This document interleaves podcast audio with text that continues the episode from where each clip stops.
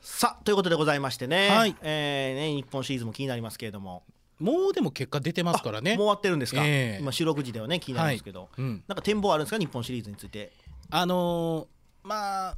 阪神がね、うん5勝1敗ぐらいでああ4勝1敗ぐらいでほう5戦目ぐらいでね、あはいはい決めるんじゃないかってで阪神って甲子園で日本一になったことないらしいんですよ。ああ前は西武球場 前って85年は西武球場で、えそうかええうーんなるほどね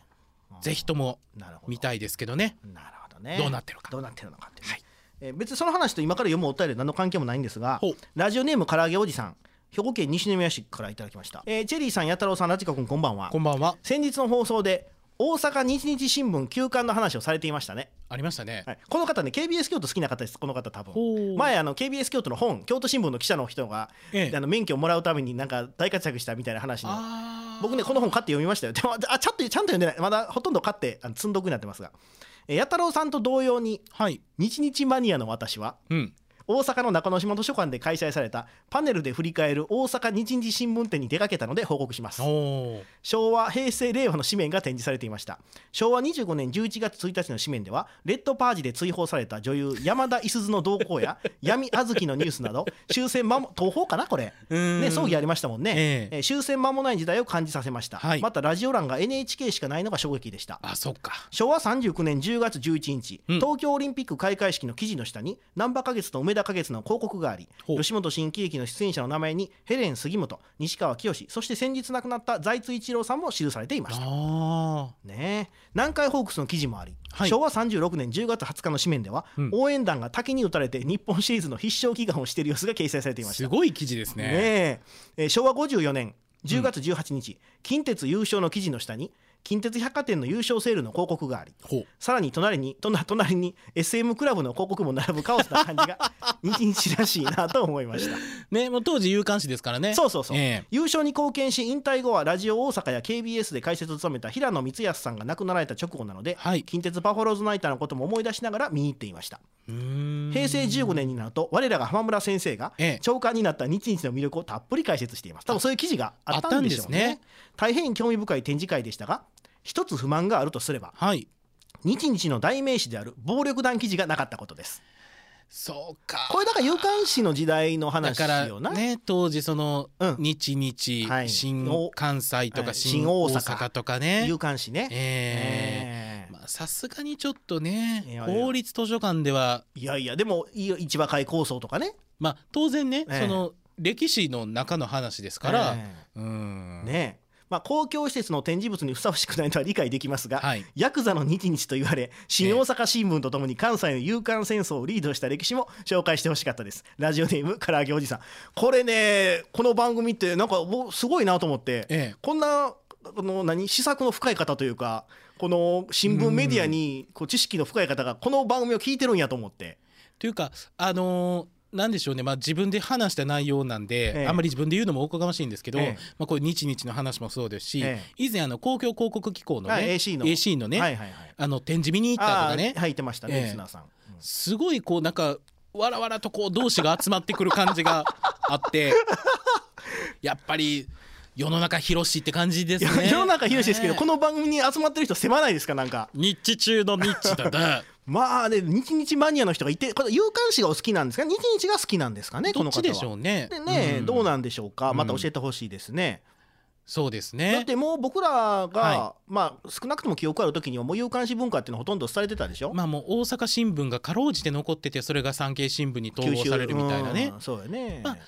今でもね例えば夕刊富士日刊現代とか大スポとかありますけど、うんそれとちょっと違うというか違いますよね、うんだからほそれこそもう古い話ですけどこれも僕もよく知りませんけど、はいは花博の時ぐらいまではそうのん有刊誌がね、うんあうんうのん地下鉄の壁に張り出されて、へえでそういうのがまあちょっと花博の時ぐらいからもうやめて綺麗にしようっていうような感じで要はだから地下鉄の壁に暴力団構想うんぬんみたいそうそうそうそうなそう誰それシスみたいなそうねそうそうそうそうそう、ええとかって話はなんなんかで聞いたようなねでもそれもやっぱりその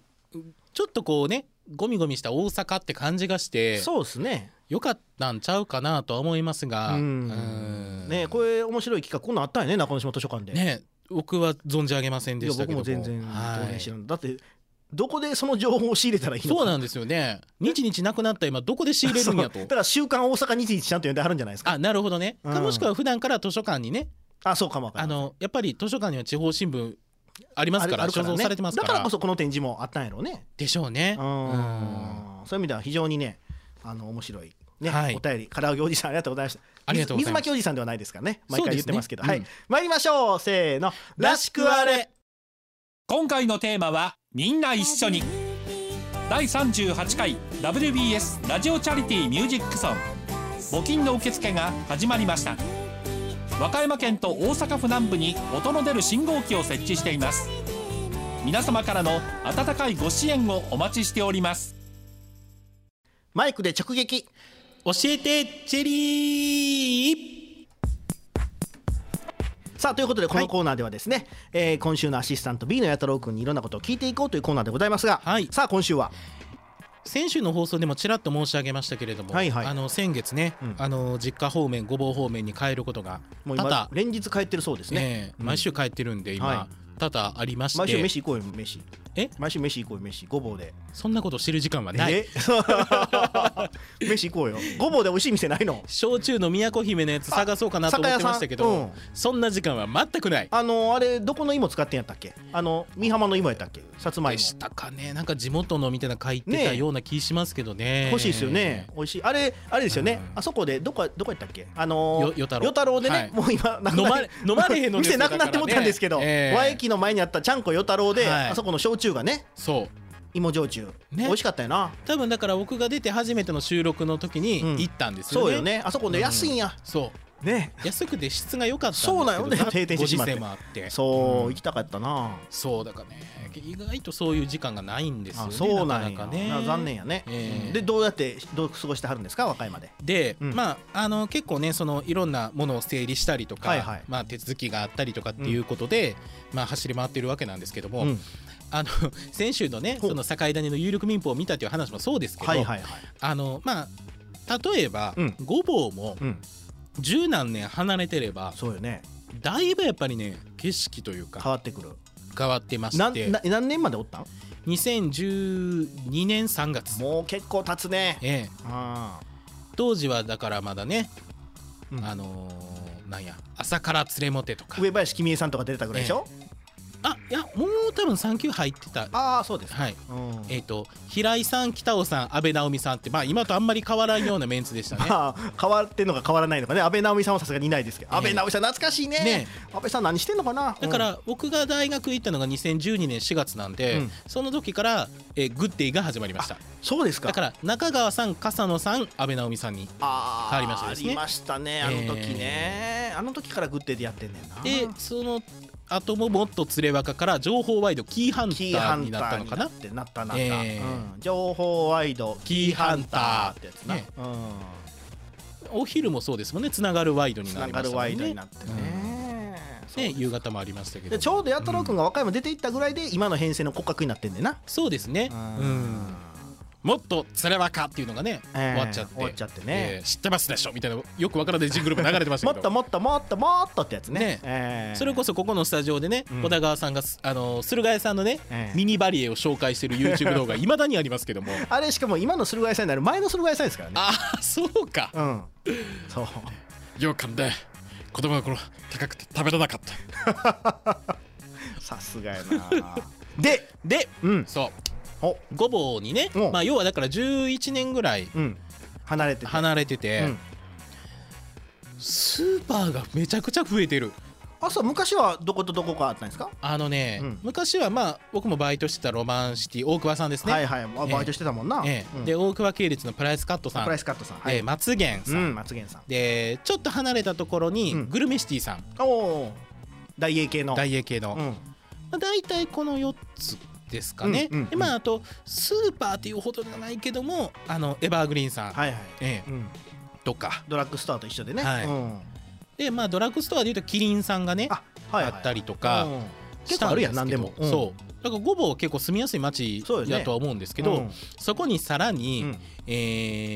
ーネックスさんはいはいはいで今あとデリシャスヒロはいはいさん、はいこれまあ高級形態おええうん同じ多分系列はいのね、そうですねやと思うんですけど、そこが増えてたりとか、あとそれこそその同じ系列のね焼肉の三国一さんとあかーいいあごぼうにはあんねやええいいねで三国一さんはまだ行ってないんですけど、うんあの離れたところにあるねほう海鮮つなやさおうんには行きましたあ行ったんや僕ま何だ行っ回かたことないんでどうですよ綱屋さんは美味しいあマジでえ僕魚好きなんでそうなんや、ええそんなことは一緒に居酒屋行ってもなんか揚げ物ばっかり食うてるってなんか、まあえねこれこれまでだも刺身は絶対頼むじゃないで食すかべるけど刺身頼む割合よりも揚げ物グラフの方が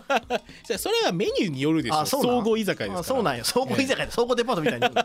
あそうなんやそう綱屋さん行ったんやええなええな俺も行きたいな、うん美味しいですねへえええでそういうのもうん11年前にはなかったあでそっかすそうし、やじゃあ綱屋さんなんかも最近や、うんねそれこそごぼうにねはま寿司さんができて、お大手チェーン店よえねえ全商グループか、ええうん、昔はあの黒潮寿司さんがねあ大桑系列あのったんですけど、うんはま寿司行ったことないみたいなでもああんま大阪とかにはないんかな大阪にはねないんです基よ本ロードサイドのイメーうジかち近所にはなそうなんですよだからひ東大阪でもこの大きい例えば外関沿いとかそんなとこにはあるんかもわからんけど外館とか八尾の方行ったらあるんですよありそうやな、ええ仲良し長原とかなとかね、うんうん、うんでまあうちの近所でくら寿司さんはあるんで、うん行くんですけど、はいはいなんか全然違うなというかまたね違う僕はあんまり2回ぐらいしか行ったことないそなれんかこそ、ねモニうんターで回転じゃないんですよもあそうなんやうモニターで全部こう頼んでそれがピューって走ってくるみたいなね、はいはいはい、今時ねそんなん多いですね、ええうんで安くて美味しいんですよねまたね、まあ、いや多分ねええラジオ聞いてる人知ってますそうみんなお前は何を言ってるんそだとうそう今更ねもう21世紀にね、ええ今更はまはま寿司の話でどないすんねんで、そうん、ででも行もったことなかったんですそよれごぼうははま寿司に行ったんやそうですねううんん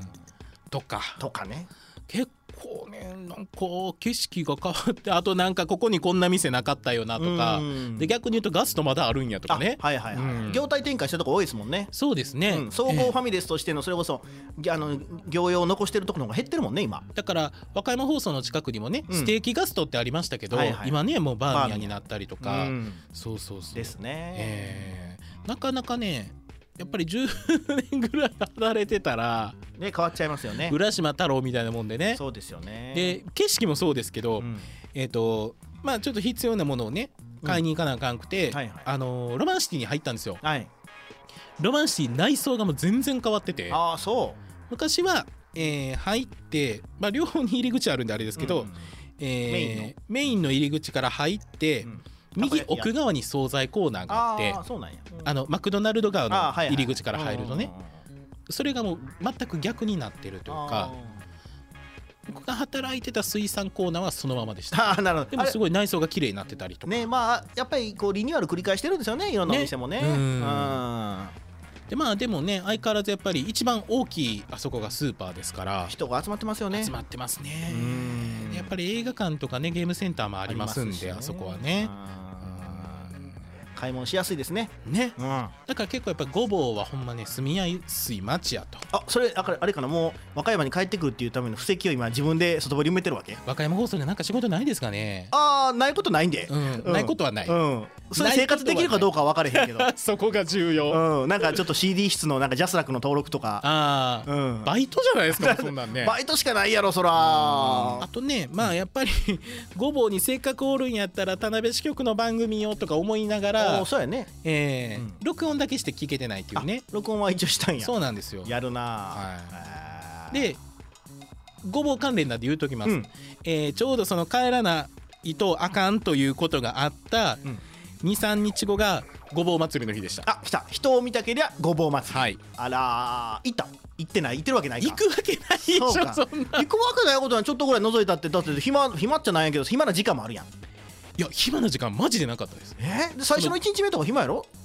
いやいやいろんなね人 がね来たりとかねあー打ち合わせがなんやとあかあーねなるほどななんで俺がこんなんやらなあかんねんと思いながらあもーそうかあったりとかしてねご苦労があったわけや、えーなんか雰囲気は伝わってきましたあそう祭りのね祭りのね、えー秋ですからねでしかも4年ぶりやったんでねあ盛り上がってね、ええあの祭りの様子は寺門さんのニュースで見ました。はい素晴らしいです、はいもうだからいいんですあの祭り見,、見れなくてもうちのニュースがあるから、そうです。寺門さんがいる限りは詳細がわかります、詳細わかるからね、ははいい、それチェックしておいてください、ははいい、よろしいですか、はいそれでは参りましょう、裏和歌山放送ニュース。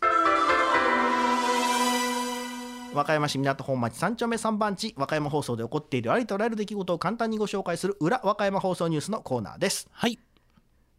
2年ぶりの優勝2年ぶりの優勝はいはいということでえーっとですねもうこうご存知と思いますが、はいえー梅の里社会人野球大会ね今年も行われまして予定より1週間ずれてしまってねそうなんですよ、うん10雨があっ月ての22日のうんはい日曜日に決勝戦がありましてね、ねえー注目の、はいえー優勝チームはうん4対1で中丸丸政が SP を下して2年ぶり5回目の優勝を飾ったということでもうね王者の風格というかそうですね逆転勝ちですからねそうなんですよね、うんえー決勝戦はですねそうなんです3回相手の守備の乱れをついて2点を奪い逆転に成功とで5回にも2番田中のタイムリーヒットに2点を追加し投げてはエースの井口投手が走者を許すものの要所を締め結局4対1で SP を下して優勝とこれだから実況終わりの北尾さんが清川球場で書いた、ということで すかそりゃそうでしょうよ、ええおーねえでなんかねあの本当に今いろんなねあの、はいこの避難の社会人野球も熱いんでいろいろといろいろとね和歌山ウェーブスとかね、田辺にチームがあったりとかしてですね、、はいろいろ期待の選手もいてたりするみたういんなんでそうですねええうんまあ、ますますこの梅の里社会人野球大会から我々和歌山放送ファンとしてはですね今後ねそう耳が離せないええ要チェックでございます、はい迎賓館、うん、これ同じ日ちゃうかな10月22日そっか日曜日、そうですねえー、桂ひとまるさんおなじみの和歌山のおばあちゃんことね、はい桂ひとまるさんのですね和歌山迎賓館が、うんえー県分の小ホールで行われましてもうおなじみのね、はい毎年はいでえっ、とこの日のオピニオントークのゲストが前岡哲也先生、あええその落語を作ってはる先生なんでー、ね、ええでもあるんでそうですねでその日の9時のニュースでも、えーはい今日迎賓館行われるニュース読む読まれるっていうもう和歌山放送僕ねその日朝ね神戸の方で会議があったあんーですよで湾岸線自分で運転して行ったんですよ、はいその方が出発遅れあのゆっくりできると思って、ええそしたらもうオピニオンで落語会の話してるでもうあの9時のニュースでも9時とか8時55分のニュースでも読むだから小林睦郎さんそがうそそうそうのニュースを読むもう落語会ある日やのにと思ってね まあ神戸の方へまあねいろいろありますからうんありますからねうんラジオ関西行ってきたんですけども、えええー水割り水割りをくださあい来た、えーっとメモリーグラス堀堀江江純純はいこれも鉄板ですからねねはい水割りをください会社で水割り飲んでる人いてましてねええー、と思ってあでもそうかお酒とは限らんかあそうなんですよ、うんえー、土山和子さんなんですけど、はいまあ、あの人ウイスキーをね好きですけども、はい水割りを飲んでまして、うんあのー なんかコップにねその SME の収録中にねあのそこの冷水器あのウォーターサーバーありますよねそこはでい水をガーッと入れて、うん飲んで、えあちょっと入れてその後その下の自動販売機で買ったペットボトルの水をピューって入れてるんですよえ水のそうだから冷水器の水をはい水で割ってはんねん、ペットボトルのええそれがここ1か月弱ぐらい前から行われててはいこの人は一体何をしてるんかなと思って、えっ、とまあ多少ねうん、泉質泉質って言わんな、うん水質が違ったりとか、はいはいはいはいあるんでしょうけど、うん要は水を水で割っているそうなんですよ水を水で割ってはるんですよで見たことない、うんまあ、まさに気候やなと思ってであのーほうやしペットボトルの水あるんやったらさそれ飲んだらええやんそうですいねちいちその曲の間にその汲みに行く汲み必に要行がくね時間がもったいないやん、うんと思って見てて土山さんそれ何してはるんですかって聞いたら、はいえほいわくですね、うんお湯をちょっと出してほうあれお湯も出るんですよね、はいはいでお湯は熱いから、はいこの手元の水で薄めて割っているとだお湯をちょっとぬるくしてるそうですあーあんまり冷たすぎるとねそう喉に影響があったりとかそうそうそうそうそうで寒いですしだから今お湯を水で割ってぬるくして飲んではるそうですほなかうなかね斬新だから水お湯の水割りを飲んではります大山さんはお湯を汲んで冷ましとけば良いのではではと思うんですけどお湯違うんですね違うんですよやっぱすぐ飲みたいすぐ飲みたい、ううんんででも土山さんはあのウォーターサーバーがあそこに置かれてから1年半は一切使ってなかったですからね気づいたんじゃないですかそう気づいたんです1年半後に気づいたあれこんなとこに行ってはあすごいんですよやっぱり考えることがね、はいクリエイティビテクィリエイティビティでございます、はいえー目玉焼きに何をかけるっていうね僕は何も書けないあそうですかねこれあのサタデーニューススポーツの津田さんがオープニングで話して、はいただね忘れたのは津田さんが何をかけるか忘れてしまったんですよあーなんかよく聞くのは醤油とかそうそうケチャップとかソースね塩胡関椒西の人やっぱソース多いんですかね、ですかねうんうんちょっとまた津田さんに聞いとかなあかんなとはいえーあこれそうこれね先月、う先々週に言いそびれたんですけど、はいえー伊藤先生ってねボックス金曜日そうそう伊藤博先生、はい和歌山親愛女子短期大学ええ副学長、はいね、大先生ですが、うん元共同通信記者スパッと切り込む伊藤先生はいはいえーその伊藤先生なんですけども、うん伊藤先生といえばねこのソフトな語り口、ねえー真面目なトーク、はいそしてが大学の先生、うんということで、えーと思っていたら、はい伊藤先生のインスタグラムによりますとですね、うんえー伊藤先生酒を飲みすぎて、はいえーと駅で降り損ね、はい藤波駅までうわーかっこ終電うわーで、えーなんと徒歩で帰宅えそれで気持ちよく皆さんと別れ23時発の電車に乗り、はい黒江までをあ黒江まで覚えていたのにやから海南かあー気づいたら藤波駅戻りの電車もなく徒歩で海南へ美濃島駅で小休止した以外はひたすら歩くこと4時間余り鴨郷駅で力尽きました あのタクシー呼べばいいと思うんですよ、うん藤波でね有田タクシーでも何でもだって下津の山越 えそう、えーいとますよね4時間かけて歩くも、えー鴨郷で力尽き始発待ちっていううわー伊藤先生の酔いどれ日記藤波で寝てればもうちょっと時間あったのにそうですよねうんで 多分やっぱりちょっと酔酔ってたんですかだかねら余計ねうんうんいけると思って思ったんですかねでちょっとねやっぱり寄ったら誰しもあつ私もそうですからそうそう気が大きくなって気がまあいけるか歩くか、いやタクシー呼んでください先生藤波駅うかんらそうですよ、うん、ちょっと街は来るでしょうんう。ねまあでもね、うんやっぱ和歌山市内のタクシーはわかるけども藤波ですから、まあ、じゃあ、あの駅のなんか端っこの方にシール貼ってたりするやん、まあ公衆電話書いてとますかけ。どね、あーそうタクシー何番みたいなそねうそうそうそうそう、ええあるでしょ藤波でもタクシーぐらい、ねえ藤波タクシーあるやろねねええそうヒかッチハイクでもした方がいいですよもう僕はあの若い者層ボックス金曜日の伊藤博ですって言ったら乗せてく乗せてくれるでしょ誰かでも夜中にねうん知らん人がヒッチハイクしてしかも寄ってたってなったら怖いでしょまあね言うてくれたら先生迎えに行きますがなっちゅう話でねね4時間かけて鴨郷まで歩いいやたーそれ何時から4時間だったのか非常終に気終にな電るが1時とかからちゃいますでしあーのこで伊藤先生のインスタグラム見てたら、はい最後の写真は鴨郷駅の写真なんですけど、はい後ろにうっすら駅の時計あるんですよ、はいそれがね3時40分指してんなこれでも3時40分でも大概ですよそれでもこれ駅ホームつ電気ついてるあねーねやっぱり何かあった時のためにつけているんでしそょうれねか通過列車がねあるとかあーなんか理由あるんでしょうけどもはいこれ伊藤先生の徒歩法事件簿歩いただけに徒歩ほな事件簿ということでダジャレはあかんちゅってんの にあとはあの赤井さんがもらいもんのしそジュース爆発させるっていう、爆発なんかもらいもんのしそジュースペットボトルに入れてもらって、はい薄めて飲んでたんですって、はいそしたらなんかやっぱガスがあれ発生するのかなおー僕もよく知らんけどシソのガスですかねかなでプッとバーンってなってえそのシソジュース飛び散ったんやてえでもうえーらい時間かけてシソジュースを吹いたっていう話また味も濃いですからねそうそうそういろいろとなんかねシミやなんやってつきやすいわうな、んえー赤井さんにもそんな面があるんやと思ってねねお茶目な一面がそうお茶目な一面がある、はいはいあと明日あ、いじゃあもう終わってるわ。これ11月5日に読むべきだった。世界津波の日。あと、えっと、山本ルカちゃんが FM 大阪でやってるカレッジナレッジっていうあのマクセルさん提供の番組が、はいえ TFM でもネット始まったってそいうう。同じ時間にねね。あの山下達郎さんの前の時間あら、日曜日1時55分ねこの間上智大学取材行ってた言うていや